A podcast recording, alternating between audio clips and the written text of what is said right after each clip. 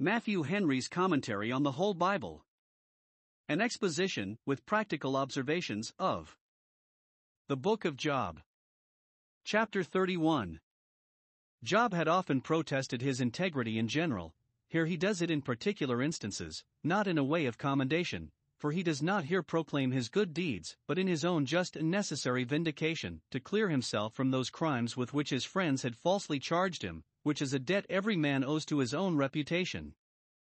Job's friends had been particular in their articles of impeachment against him, and therefore he is so in his protestation, which seems to refer especially to what Eliphaz had accused him of, chapter 22, verse 6, etc. They had produced no witnesses against him, neither could they prove the things whereof they now accused him, and therefore he may well be admitted to purge himself upon oath, which he does very solemnly, and with many awful imprecations of God's wrath if he were guilty of those crimes. This protestation confirms God's character of him, that there was none like him in the earth. Perhaps some of his accusers durst not have joined with him, for he not only acquits himself from those gross sins which lie open to the eye of the world, but from many secret sins which, if he had been guilty of them, nobody could have charged him with because he will prove himself no hypocrite. Nor does he only maintain the cleanness of his practices, but shows also that in them he went upon good principles, that the reason of his issuing evil was because he feared God and his piety was at the bottom of his justice and charity, and this crowns the proof of his sincerity. 1. 1. The sins from which he here acquits himself are 1. Wantonness and uncleanness of heart, verses 1 to 4. 2. Fraud and injustice in commerce, verses 4 to 8. 3. Adultery, verses 9 to 12. 4. Haughtiness and severity towards his servants, verses 13 to 15. 5. Unmercifulness to the poor, the widows, and the fatherless, verses 16 to 23. 6. Confidence in his worldly wealth, verses 24 and 25. 7. Idolatry, verses 26 to 28. 8. Revenge, verses 29 to 31. 9. Neglect of poor strangers, verse 32. 10. Hypocrisy in concealing his own sins and cowardice in conniving at the sins of others, verses 33 and 34. 11. Oppression, and the violent invasion of other people's rights, verses 38 to 40. And towards the close, he appeals to God's judgment concerning his integrity, verses 35 to 37. Now, 2. In all this we may see 1. The sense of the patriarchal age concerning good and evil and what was so long ago condemned as sinful, that is, both hateful and hurtful. 2. A noble pattern of piety and virtue proposed to us for our imitation, which, if our consciences can witness for us that we conform to it, will be our rejoicing, as it was Job's in the day of evil. Job 31 verses 1 to 8. The lusts of the flesh, and the love of the world, are the two fatal rocks on which multitudes split. Against these Job protests, he was always careful to stand upon his guard. 1. Against the lusts of the flesh. He not only kept himself clear from adultery, from defiling his neighbor's wives, verse 9, but from all lewdness with any women whatsoever. He kept no concubine, no mistress, but was inviolably faithful to the marriage bed, though his wife was none of the wisest, best, or kindest. From the beginning it was so, that a man should have but one wife and cleave to her only, and Job kept closely to that institution, and abhorred the thought of transgressing it, for, though his, his greatness might tempt him to it, his goodness kept him from it. Job was now in pain and sickness of body, and under that affliction it is in a particular manner comfortable if our consciences can witness for us that we have been careful to preserve our bodies in chastity, and to possess those vessels in sanctification and honor, pure from the lusts of uncleanness. Now observe here 1. What the resolutions were which, in this matter, he kept to. Verse 1 I made a covenant with my eyes, that is, I watched against the occasions of the sin. Why then should I think upon a maid? That is, by that means, through the grace of God, I kept myself from the very first step towards it. So far was he from wanton dalliances, or any act of lasciviousness, that 1. He would not so much as admit a wanton look. He made a covenant with his eyes, made this bargain with them, that he would allow them the pleasure of beholding the light of the sun, and the glory of God shining in the visible creation, provided they would never fasten upon any object that might occasion any impure imaginations, much less any impure desires, in his mind, and under this penalty, that, if they did, they must smart for it in penitential tears. Note, those that would keep their hearts pure must guard their eyes, which are both the outlets and inlets of uncleanness. Hence we read of wanton eyes, Isaiah 3 verse 16, and eyes full of adultery, 2 Peter 2 verse 14. The first sin began in the eye, Genesis 3 verse 6. What we must not meddle with we must not lust after, and what we must not lust after we must not look at, not the forbidden wealth, Proverbs 23 verse 5, not the forbidden wine, Proverbs 23 verse 31, not the forbidden woman, Matthew 5 verse 28. 2. He would not so much as allow a wanton thought, why then should I think upon a maid with any unchaste fancy or desire, or desire towards her? Shame and sense of honor might restrain him from soliciting the chastity of a beautiful virgin, but only grace and the fear of God would restrain him from so much as thinking of it. Those are not chaste that are not so in spirit as well as body. 1 Corinthians 7 verse 34. See how Christ's exposition of the seventh commandment agrees with the ancient sense of it, and how much better Job understood it than the Pharisees, though they sat in Moses' chair. 2. What the reasons were which, in this matter, he was governed by. It was not for fear of reproach among men, though that is to be considered, Proverbs 6 verse 33, but for fear of the wrath and curse of God. He knew very well. 1. That uncleanness is a sin that forfeits all good, and shuts us out from the hope of it. Verse 2 What portion of God is there from above? What blessing can such impure sinners expect from the pure and holy God, or what token of his favor? What inheritance of the Almighty can they look for from on high?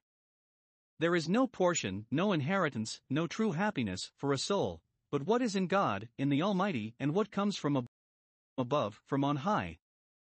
Those that wallow in uncleanness render themselves utterly unfit for communion with God, either in grace here or in glory hereafter, and become allied to unclean spirits, which are forever separated from him, and then what portion, what inheritance, can they have with God?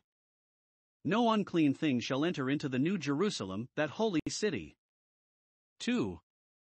It is a sin that incurs divine vengeance, verse 3. It will certainly be the sinner's ruin if it be not repented of in time. Is not destruction, a swift and sure destruction, to those wicked people, and a strange punishment to the workers of this iniquity? Fools make a mock at this sin, make a jest of it, it is with them a peccadillo, a trick of youth. But they deceive themselves with vain words, for because of these things, how light soever they make of them, the wrath of God, the unsupportable wrath of the eternal God, comes upon the children of disobedience. Ephesians 5 verse 6. There are some sinners whom God sometimes out of the common road of providence to meet with, such are these. The destruction of Sodom is a strange punishment. Is there not alienation, so some read it, to the workers of iniquity? This is the sinfulness of the sin that it alienates the mind from God, Ephesians 4 verses 18 and 19, and this is the punishment of the sinners that they shall be eternally set at a distance from Him, Revelation 22 verse 15. 3. It cannot be hidden from the all seeing God. A wanton thought cannot be so close, nor a wanton look so quick, as to escape His cognizance, much less any act of uncleanness, so secretly done as to be out of his sight. If Job was at any time tempted to this sin, he restrained himself from it, and all approaches to it, with this pertinent thought, verse 4 Doth not he see my ways, as Joseph did, Genesis 39 verse 9? How can I do it, and sin against God? Two things Job had an eye to. 1. God's omniscience. It is a great truth that God's eyes are upon all the ways of men, Proverbs 5 verses 20 and 21, but Job here mentions it with application to himself and his own actions. Doth not he see my ways? O God! Thou hast searched me and known me. God sees what rule we walk by, what company we walk with, what end we walk towards, and therefore what ways we walk in. 2. His observance. He not only sees, but takes notice, he counts all my steps, all my false steps in the way of duty, all my bysteps into the way of sin. He not only sees our ways in general, but takes cognizance of our particular steps in these ways, every action, every motion. He keeps account of all, because he will call us to account, will bring every work into judgment. God takes a more exact notice of us than we do of ourselves, for whoever counted his own steps? Yet God counts them. Let us therefore walk circumspectly. 2. He stood upon his guard against the love of the world, and carefully avoided all sinful indirect means of getting wealth. He dreaded all forbidden profit as much as all forbidden pleasure. Let us see. 1. What his protestation is. In general, he had been honest and just in all his dealings, and never, to his knowledge, did anybody any wrong. 1. He never walked with vanity, verse 5, that is, he never durst tell a lie to get a good bargain. It was never his way to banter, or equivocate, or make many words in his dealings. Some men's constant walk is a constant cheat. They either make what they have more than it is, that they may be trusted, or less than it is, that nothing may be expected from them. But Job was a different man. His wealth was not acquired by vanity, now diminished. Proverbs 13 verse 11. 2. He never hasted to deceit. Those that deceive must be quick and sharp, but Job's quickness and sharpness were never turned that way. He never made haste to be rich by deceit, but always acted cautiously, lest, through inconsideration, he should do an unjust thing. Note, what we have in the world may be either used with comfort or lost with comfort if it was honestly obtained. 3. His steps never turned out of the way, the way of justice and fair dealing, from that he never deviated. Verse 7. He not only took care not to walk in a constant course and way of deceit, but he did not so much as take one step out of the way of honesty. In every particular action and affair, we must closely tie ourselves up to the rules of righteousness. 4. His heart did not walk after his eyes, that is, he did not covet what he saw that was another's, nor wish it his own. Covetousness is called the lust of the eye, 1 John 2 verse 16. Achan saw and then took the accursed thing. That heart must needs wander that walks after the eyes, for then it looks no further than the things that are seen, whereas it ought to be in heaven whither the eyes cannot reach. It should follow the dictates of religion and right reason. If it follow the eye, it will be misled to that for which God will bring men into judgment. Ecclesiastes 11 verse 9. 5. That no blot had cleaved to his hands, that is, he was not chargeable with getting anything dishonestly, or keeping that which was another's, whenever it appeared to be so. Injustice is a blot, a blot to the estate, a blot to the owner, it spoils the beauty of both, and therefore is to be dreaded. Those that deal much in the world may perhaps have a blot come upon their hands, but they must wash it off again by repentance and restitution, and not let it cleave to their hands. See Isaiah 33 verse 15. 2. How he ratifies his protestation. So confident is he of his own honesty that 1. He is willing to have his goods searched. Verse 6 Let me be weighed in an even balance, that is, let what I have got be inquired into, and it will be found to weigh well a sign that it was not obtained by vanity, for then Tekel would have been written on it weighed in the balance and found too light. An honest man is so far from dreading a trial that he desires it rather, being well assured that God knows his integrity, and will approve it, and that the trial of it will be to his praise and honor. 2. He is willing to forfeit the whole cargo if there be found any prohibited or contraband goods, anything but what he came honestly by. Verse 8 Let me sow, and let another eat, which was already agreed to be the doom of oppressors. Chapter 5, verse 5 and let my offspring, all the trees that I have planted, be rooted out.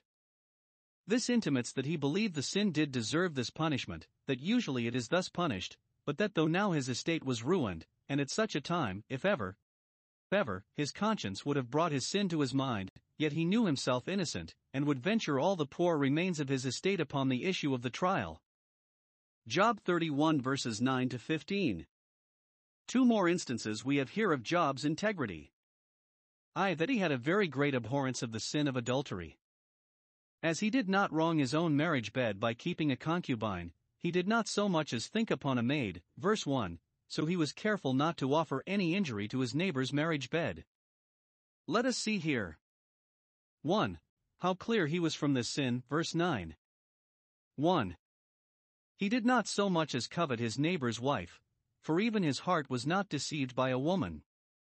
The beauty of another man's wife did not kindle in him any unchaste desires, nor was he ever moved by the allurements of an adulterous woman, such as is described, Proverbs 7 verse 6, etc. See the original of all the defilements of the life, they come from a deceived heart. Every sin is deceitful, and none more so than the sin of uncleanness. 2. He never compassed or imagined any unchaste design. He never laid wait at his neighbor's door to get an opportunity to debauch his wife in his absence, when the good man was not at home. Proverbs 7 verse 19. See chapter 24 verse 15. 2. What a dread he had of this sin, and what frightful apprehensions he had concerning the malignity of it that it was a heinous crime. Verse 11. One of the greatest vilest sins a man can be guilty of, highly provoking to God, and destructive to the prosperity of the soul. With respect to the mischievousness of it, and the punishment it deserved, he owns that, if he were guilty of that heinous crime, 1. His family might justly be made infamous in the highest degree. Degree. Verse 10 Let my wife grind to another. Let her be a slave, so some, a harlot, so others. God often punishes the sins of one with the sin of another, the adultery of the husband with the adultery of the wife, as in David's case, 2 Samuel 12 verse 11, which does not in the least excuse the treachery of the adulterous wife, but, how unrighteous soever she is, God is righteous. See Hosea 4 verse 13, Your spouses shall commit adultery. Note, those who are not just and faithful to their relations must not think it strange if their relations be unjust and unfaithful to them. 2. He himself might justly be made a public example, for it is an iniquity to be punished by the judges, yeah, though those who are guilty of it are themselves judges, as Job was. Note, adultery is a crime which the civil magistrate ought to take cognizance of and punish, so it was adjudged even in the patriarchal age, before the law of Moses made it capital. It is an evil work, to which the sword of justice ought to be a terror. 3.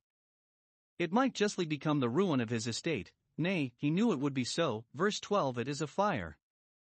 Lust is a fire in the soul, those that indulge it are said to burn. It consumes all that is good there, the convictions, the comforts, and lays the conscience waste. It kindles the fire of God's wrath, which, if not extinguished by the blood of Christ, will burn to the lowest hell. It will consume even to that eternal destruction. It consumes the body, Proverbs 5 verse 11. It consumes the substance, it roots, roots out all the increase. Burning lusts bring burning judgments. Perhaps it alludes to the burning of Sodom, which was intended for an example to those who should afterwards, in like manner, live ungodly. 2. That he had a very great tenderness for his servants and ruled them with a gentle hand. He had a great household, and he managed it well. By this he evidenced his sincerity, that he had grace to govern his passion, as well as his appetite, and he that in these two things has the rule of his own spirit is better than the mighty. Proverbs 16 verse 32. Here observe. 1. What were Job's condescensions to his servants? Verse 13 He did not despise the cause of his manservant, no, nor of his maidservant, when they contended with him. If they contradicted him in anything, he was willing to hear their reasons. If they had offended him, or were accused to him, he would patiently hear what they had to say for themselves, in their own vindication or excuse. Nay, if they complained of any hardship he put upon them, he did not browbeat them, and bid them hold their tongues, but gave them leave to tell their story, and redress their grievances as far as it appeared they had right on their side. He was tender of them, not only when they served and pleased him, but even when they contended with him. Herein he was a great example to masters, to give to their servants that which is just and equal, nay, to do the same things to them that they expect from them. Colossians 4 verse 1, Ephesians 6 verse 9, and not to rule them with rigor, and carry it with a high hand. Many of Job's servants were slain in his service, chapter 1 verses 15 to 17. The rest were unkind and undutiful to him, and despised his cause, though he never despised theirs, chapter 19 verses 15 and 16 but he had this comfort that in his prosperity he had behaved well towards them. them. Note, when relations are either removed from us or embittered to us, the testimony of our consciences that we have done our duty to them will be a great support and comfort to us. 2. What were the considerations that moved him to treat his servants thus kindly? He had, herein, an eye to God, both as his judge and their maker. 1. As his judge. He considered, If I should be imperious and severe with my servants, what then shall I do when God riseth up? He considered that he had a master in heaven, to whom he was accountable, who will rise up and will visit, and we are concerned to consider what we shall do in the day of his visitation. Isaiah 10 verse 3 And considering that we should be undone if God should then be strict and severe with us, we ought to be very mild and gentle towards all with whom we have to do. Consider what would become of us if God should be extreme to mark what we do amiss, should take all advantages against us, and insist upon all his just demands from us from us if he should visit every offense, and take every forfeiture if he should always chide, and keep his anger forever. And let not us be rigorous with our inferiors. Consider what will become of us if we be cruel and unmerciful to our brethren.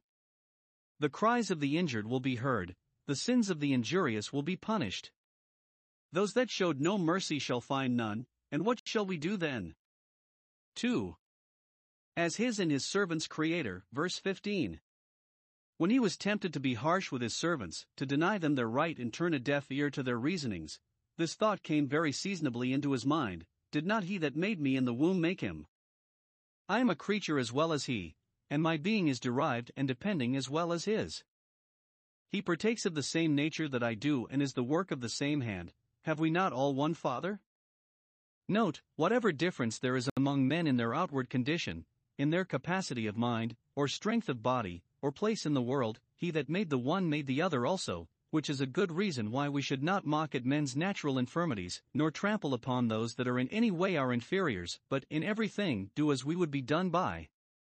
It is a rule of justice, parium par sit ratio let equals be equally estimated and treated, and therefore since there is so great a parity among men, they being all made of the same mold, by the same power, for the same end, notwithstanding the disparity of our outward condition, we are bound so far to set ourselves upon the level with those we deal with as to do to them, in all respects, as we would they should do to us.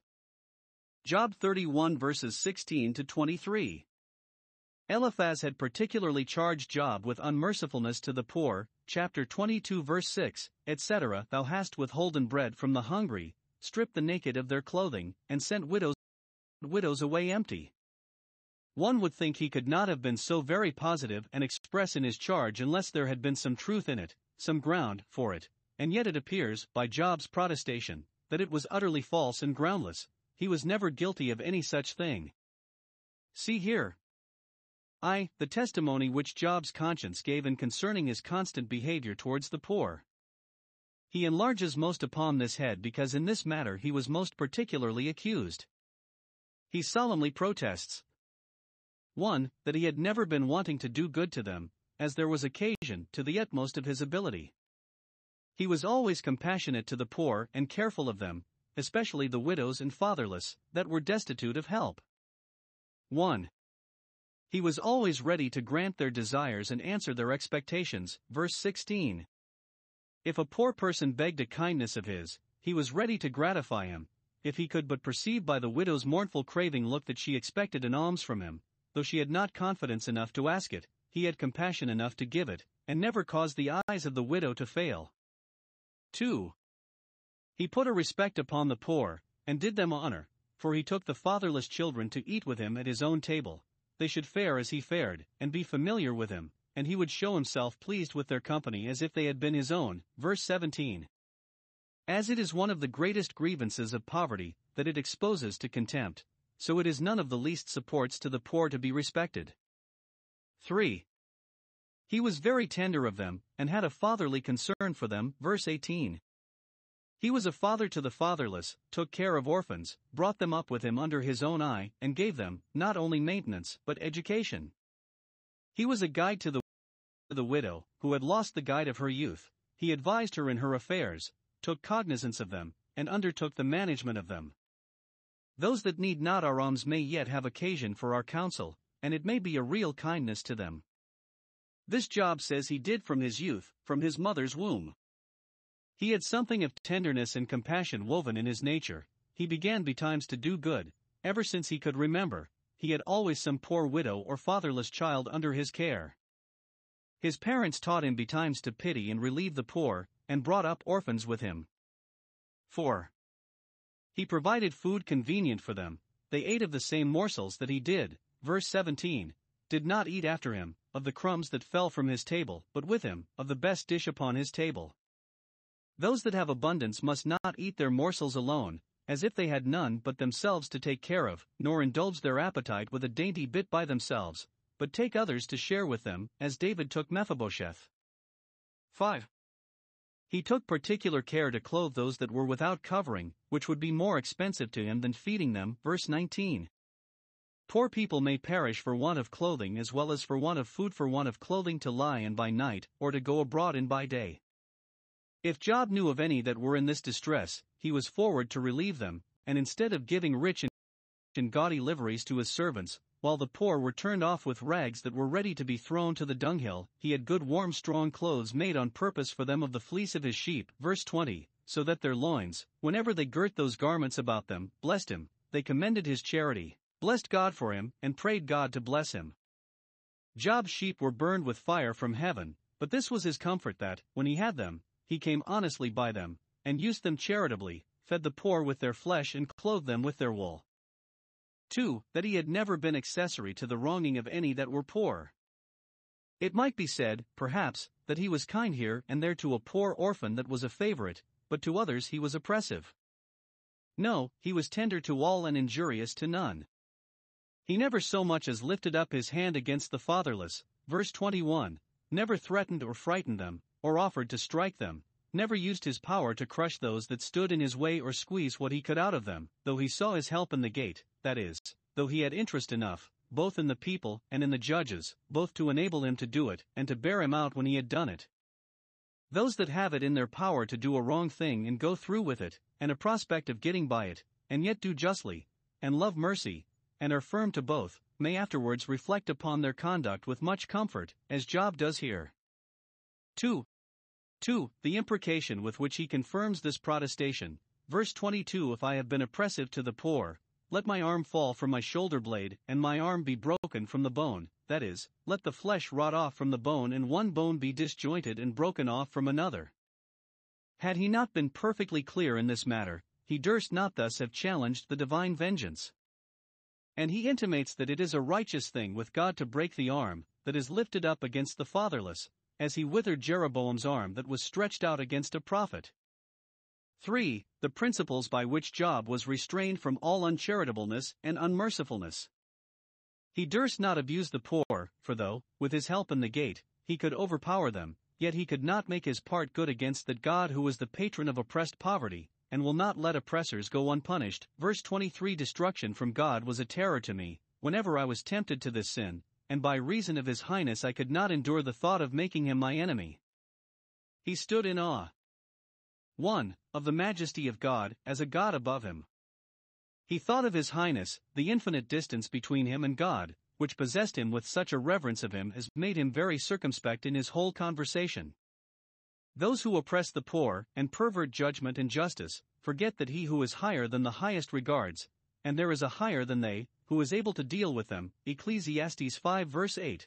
But Job considered this. 2. Of the wrath of God, as a God that would certainly be against him if he should wrong the poor. Destruction from God, because it would be a certain and an utter ruin to him if he were guilty of this sin, was a constant terror to him, to restrain him from it. Note, good men, even the best, have need to restrain themselves from sin with the fear of destruction from God, and all little enough. This should especially restrain us from all acts of injustice and oppression that God Himself is the avenger thereof. Even when salvation from God is a comfort to us, yet destruction from God should be a terror to us. Adam, in innocency, was awed with a threatening. Job 31 verses 24 to 32. Four articles more of Job's protestation we have in these verses, which, as all the rest, not only assure us what he was and did, but teach us what we should be and do. 1. He protests that he never set his heart upon the wealth of this world, nor took the things of it for his portions and happiness. He had gold, he had fine gold. His wealth was great, and he had gotten much. Our wealth is either advantageous or pernicious to us according as we stand affected to it. If we make it our rest and our ruler, it will be our ruin. If we make it our servant and an instrument of righteousness, it will be a blessing to us. Job here tells us how he stood affected to his worldly wealth. 1. He put no great confidence in it. He did not make gold his hope. Verse 24. Those are very unwise that do, and enemies to themselves, who depend upon it as sufficient to make them happy, who think themselves safe and honorable, and sure of comfort, in having abundance of this world's goods. Some make it, their hope and confidence for another world, as if it were a certain token of God's favor, and those who have so much sense as not to think so yet promise themselves that it will be a portion for them in this life, whereas the things themselves are uncertain, and our satisfaction in them is much more so. It is hard to have riches and not to trust in riches, and it is this which makes it so difficult for a rich man to enter into the kingdom of God. Matthew 19 verse 23, Mark 10 verse 24. 2. He took no great complacency in it. Verse 25 If I rejoiced because my wealth was great and boasted that my hand had gotten much. He took no pride in his wealth, as if it added anything to his real excellency, nor did he think that his might and the power of his hand obtained it for him. Deuteronomy 8 verse 17. He took no pleasure in it in comparison with the spiritual things which were the delight of his soul. His joy did not terminate in the gift, but passed through it to the giver. When he was in the midst of his abundance, he never said, Soul, take thy ease in these things, eat, drink, and be merry, nor blessed himself in his riches. He did not inordinately rejoice in his wealth, which helped him to bear the loss of it so patiently as he did. The way to weep as though we wept not is to rejoice as though we rejoiced not. The less pleasure the enjoyment is, the less pain the disappointment will be. 2. He protests that he never gave the worship and glory to the creature which are due to God only. He was never guilty of idolatry. Verse 26 to 28. We do not find that Job's friends charged him with this. But there were those, it seems, at that time, who were so sottish as to worship the sun and moon, else Job would not have mentioned it. Idolatry is one of the old ways which wicked men have trodden, and the most ancient idolatry was the worshipping of the sun and moon, to which the tempta- temptation was most strong, as appears Deuteronomy 4 verse 19, where Moses speaks of the danger which the people were in of being driven to worship them. But as yet it was practiced secretly, and durst not appear in open view, as afterwards the most abominable idolatries did. Observe 1. How far Job kept from this sin. He not only never bowed the knee to Baal, which, some think, was designed to represent the sun, never fell down and worshipped the sun, but he kept his eye, his heart, and his lips clean from this sin. 1. He never so much as beheld the sun or the moon in their pomp and luster with any other admiration of them than what led him to give all the glory of their brightness and usefulness to their Creator. Against spiritual as well as corporal adultery he made a covenant with his eyes, and this was his covenant, that, whenever he looked at the lights of heaven, he should by faith look through them, and beyond them, to the Father of lights. 2. He kept his heart with all diligence, that that should not be secretly enticed to think that there is a divine glory in their brightness, or a divine power in their influence, and that therefore divine honors are to be paid to them. Here is the source of idolatry, it begins in the heart. Every man is tempted to that, as to other sins, when he is drawn away by his own lust and enticed. 3. He did not so much as put a compliment upon these pretended deities, did not perform the least and lowest act of adoration, his mouth did not kiss his hand, which, it is likely, was a ceremony then commonly used even by some that yet would not be thought idolaters. It is an old fashioned piece of civil respect among ourselves, in making a bow, to kiss the hand, a form which, it seems, was anciently used in giving divine, divine honors to the sun and moon. They could not reach to kiss them, as the men that sacrificed kissed the calves, Hosea 13 verses 2 and 1 Kings 19:18, but to show their goodwill, they kiss their hand, reverencing those as their masters which God has made servants to this lower world, to hold the candle for us. Job never did it. 2. How will Job thought of this sin, verse 28. 1. He looked upon it as an affront to the civil magistrate, it were an iniquity to be punished by the judge, as a public nuisance, and hurtful to kings and provinces. Idolatry debauches men's minds, corrupts their manners, takes off the true sense of religion, which is the great bond of societies, and provokes God to give men up to a reprobate sense, and to send judgments upon a nation, and therefore the conservators of the public peace are concerned to restrain it by punishing it. 2.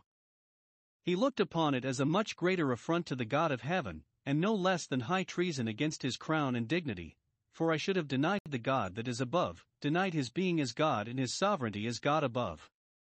Idolatry is, in effect, atheism, hence the Gentiles are said to be without God, atheists, in the world. Note, we should be afraid of everything that does but tacitly deny the God above, his providence, or any of his perfections. 3 he protests that he was so far from doing or designing mischief to any that he neither desired nor delighted in the hurt of the, wor- the worst enemy he had.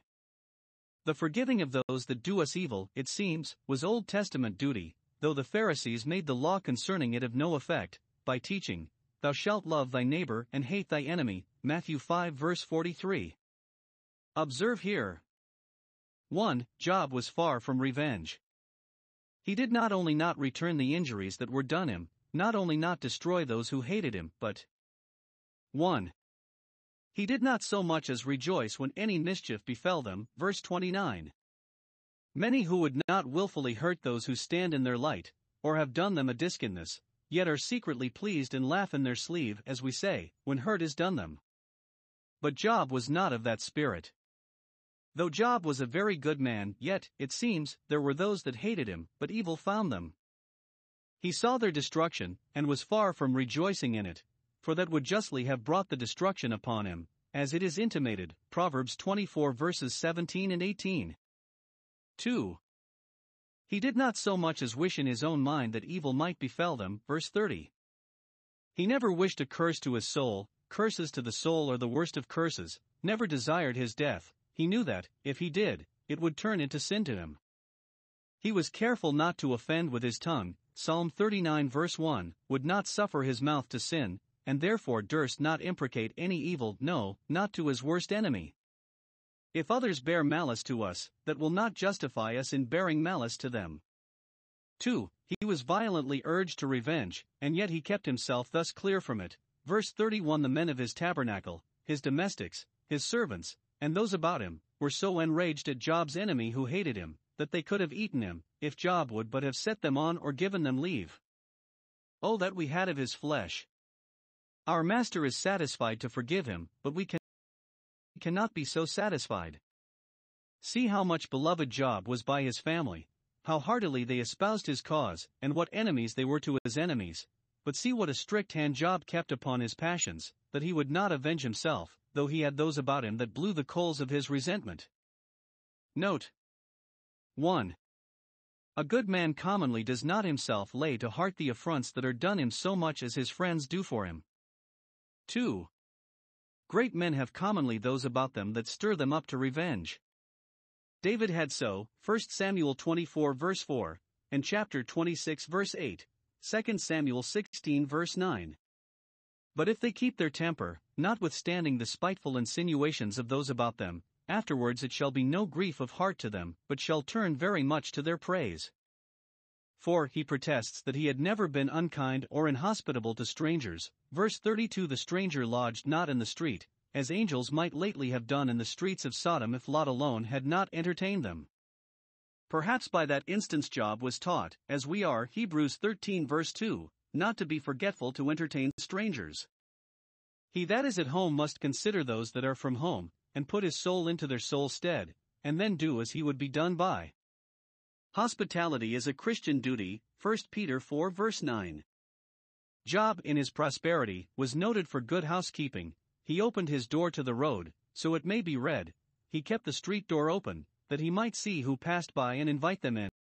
And, as Abraham, Genesis 18 verse 1. Job 31 verses 33 to 40. We have here Job's protestation against three more sins, together with his general appeal to God's bar and his petition for a hearing there, which, it is likely, was intended to conclude his discourse, and therefore we will consider it last, but that another particular sin occurred, from which he thought it requisite to acquit himself. He clears himself from the charge. 1. Of dissimulation and hypocrisy. The general crime of which his friends accused him was that, under the cloak of a profession of religion, he had kept up secret haunts of sin, and that really he was as bad as other people, but had the art of concealing it. Zophar insinuated, chapter 20, verse 12, that he hid his iniquity under his tongue. No, says Job, I never did. Verse 33 I never covered my transgression as Adam, never palliated a sin with frivolous excuses, nor made fig leaves the shelter of my shame, nor ever hid my iniquity in my bosom, as a fondling, a darling, that I could by no means part with, or as stolen goods which I dreaded the discovery of.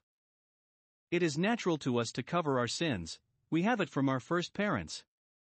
We are loath to confess our faults, willing to extenuate them, and make the best of ourselves, to devolve the blame upon others, as Adam on his wife, not without a tacit reflection upon God Himself. But he that thus covers his sins shall not prosper. Proverbs 28 verse 13. Job, in this protestation, intimates two things, which were certain evidences of his integrity. 1. That he was not guilty of any great transgression or iniquity inconsistent with sincerity, which he had now industriously concealed. In this protestation he had dealt fairly, and, while he denies some sins, was not conscious to himself that he allowed himself in any. 2. 2. That what transgression and iniquity he had been guilty of, who is there that lives and sins not? He had always been ready to own it, and, as soon as ever he perceived he had said or done amiss, he was ready to unsay it and undo it, as far as he could, by repentance, confessing it both to God and man and forsaking it. This is doing honestly. 2. From the charge of cowardice and base fear. His courage in that which is good he produces as an evidence of his sincerity in it. Verse 34 Did I fear a great multitude, that I kept silence? No, all that knew Job knew him to be a man of undaunted resolution in a good cause, that boldly appeared, spoke, and acted in defense of religion and justice, and did not fear the face of man nor was ever threatened or browbeaten out of his duty, but set his face as a flint. Observe, 1. What great conscience Job had made of his duty as a magistrate, or a man of reputation, in the place where he lived. He did not, he durst not, keep silence when he had a call to speak in an honest cause, or keep within doors when he had a call to go abroad to do good. The case may be such that it may be our sin to be silent and retired, as when we are called to reprove sin and bear our testimony against it, to vindicate the truths and ways of God, to do justice to those who are injured or oppressed, or in any way to serve the public or to do honor to our religion. 2. What little account Job made of the discouragements he met with in the way of his duty. He valued not the clamors of the mob, feared not a great multitude, nor did he value the menaces of the mighty. The contempt of families never terrified him. He was not deterred by the number or quality, the scorns or insults, or the injurious from doing justice to the injured. No, he scorned scorned to be swayed and biased by any such considerations, nor ever suffered a righteous cause to be run down by a high hand. He feared the great God, not the multitude, and his curse, not the contempt of families. 3. From the charge of oppression and violence, and doing wrong to his poor neighbors. And here observe 1. What is protestation is that the estate he had he both got and used honestly, so that his land could not cry out against him nor the furrows thereof complain, Verse 38 As they do against those who get the possession of them by fraud and extortion. Habakkuk 2 verses 9 to 11. The whole creation is said to groan under the sin of man, but that which is unjustly gained and held cries out against a man, and accuses him, condemns him, and demands justice against him for the injury. Rather than his oppression shall go unpunished the very ground, and the furrows of it shall witness against him, and be his prosecutors. Two things he could say safely concerning his estate. 1. That he never ate the fruits of it without money, verse 39. What he, what he purchased he paid for, as Abraham for the land he bought, Genesis 23 verse 16, and David, 2 Samuel 24 verse 24. The laborers that he employed had their wages duly paid them, and, if he made use of the fruits of those lands that he let out, he paid his tenants for them, or allowed it in their rent. 2. That he never caused the owners thereof to lose their life, never got an estate, as Ahab got Naboth's vineyard, by killing the heir, and seizing the inheritance, never starved those that held lands of him nor killed them with hard bargains and hard usage. No tenant, no workman, no servant he had, could complain of him. 2. How he confirms his protestation. He does it, as often before, with a suitable imprecation. Verse 40 If I have got my estate unjustly, let thistles grow instead of wheat, the worst of weeds instead of the best of grains. When men get estates unjustly, they are justly deprived of the comfort of them, and disappointed in their expectations from them. They sow their land, but they sow not that body that shall be. God will give it a body. It was sown wheat, but shall come up thistles. What men do not come honestly by will never do them any good. Job, towards the close of his protestation, appeals to the judgment seat of God concerning the truth of it. Verses 35 to 37 Oh, that he would hear me, even that the Almighty would answer me. This was what he desired and often complained that he could not obtain, and, now that he had drawn up his own defense so particularly, he leaves it upon record, in expectation of a hearing, files it, as it were, till his cause be called. 1.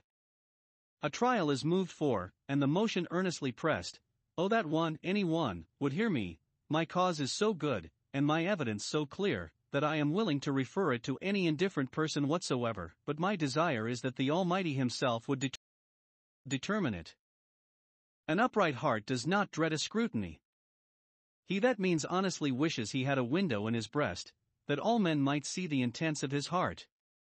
But an upright heart does particularly desire to be determined in everything by the judgment of God, which we are sure is according to the truth. It was holy David's prayer Search me, O God and know my heart, and it was blessed Paul's comfort, he that judgeth me is the Lord. 2. The prosecutor is called, the plaintiff summoned, and ordered to bring in his information, to say what he has to say against the prisoner, for he stands upon his deliverance. Oh, that my adversary had written a book that my friends, who charge me with hypocrisy, would draw up their charge in writing, that it might be reduced to a certainty, and that we might the better join issue upon it. Job would be very glad to see the libel, to have a copy of his indictment. He would not hide it under his arm, but take it upon his shoulder, to be seen and read of all men, nay, he would bind it as a crown to him, would be pleased with it, and look upon it as his ornament. 4. 1. If it discovered to him any sin he had been guilty of, which he did not yet see, he should be glad to know it, that he might repent of it, and get it pardoned. A good man is willing to know the worst of himself, and will be thankful to those that will faithfully tell him of his faults. 2. If it charged him with what was false, he doubted not but to disprove, disprove the allegations, that his innocency would be cleared up as the light, and he should come off with so much the more honor. But 3. He believed that, when his adversaries came to consider the matter so closely as they must do if they put the charge in writing, the accusations would be trivial and minute, and every one that saw them would say, if this was all they had to say against him, it was a shame they gave him so much trouble. 3. The defendant is ready to make his appearance, and to give his accusers all the fair play they can desire. He will declare unto them the number of his steps, verse 37. He will let them into the history of his own life, will show them all the stages and scenes of it. He will give them a narrative of his conversation, what would make against him as well as what would make for him, and let them make what use they pleased of it, and so confident he is of his integrity that as a prince to be crowned, rather than a prisoner to be tried, he would go near to him, both to his accuser to hear his charge and to his judge to hear his doom. Thus the testimony of his conscience was his rejoicing. Hic neris ahenius esto, nil consire sibi. Be this thy brazen bulwark of defense. Still to preserve thy conscience innocence. Those that have kept their hands without spot from the world, as Job did, may lift up their faces without spot unto God, and may comfort themselves with the prospect of his judgment when they lie under the unjust censures of men. If our hearts condemn us not, then have we confidence towards God. Thus the words of Job are ended, that is, he has now said all he would say in answer to his friends. He afterwards said something in a way of self reproach and condemnation, chapter 40 verses 4 and 5, and chapter 42 verse 2, etc but here ends what he had to say in a way of self defense and vindication. If this suffice not, he will say no more, he knows when he has said enough, and will submit to the judgment of the bench. Some think the manner of expression intimates that he concluded with an air of assurance and triumph. He now keeps the field and doubts not, but to win the field. Who shall lay anything to the charge of God's elect? It is God that justifies.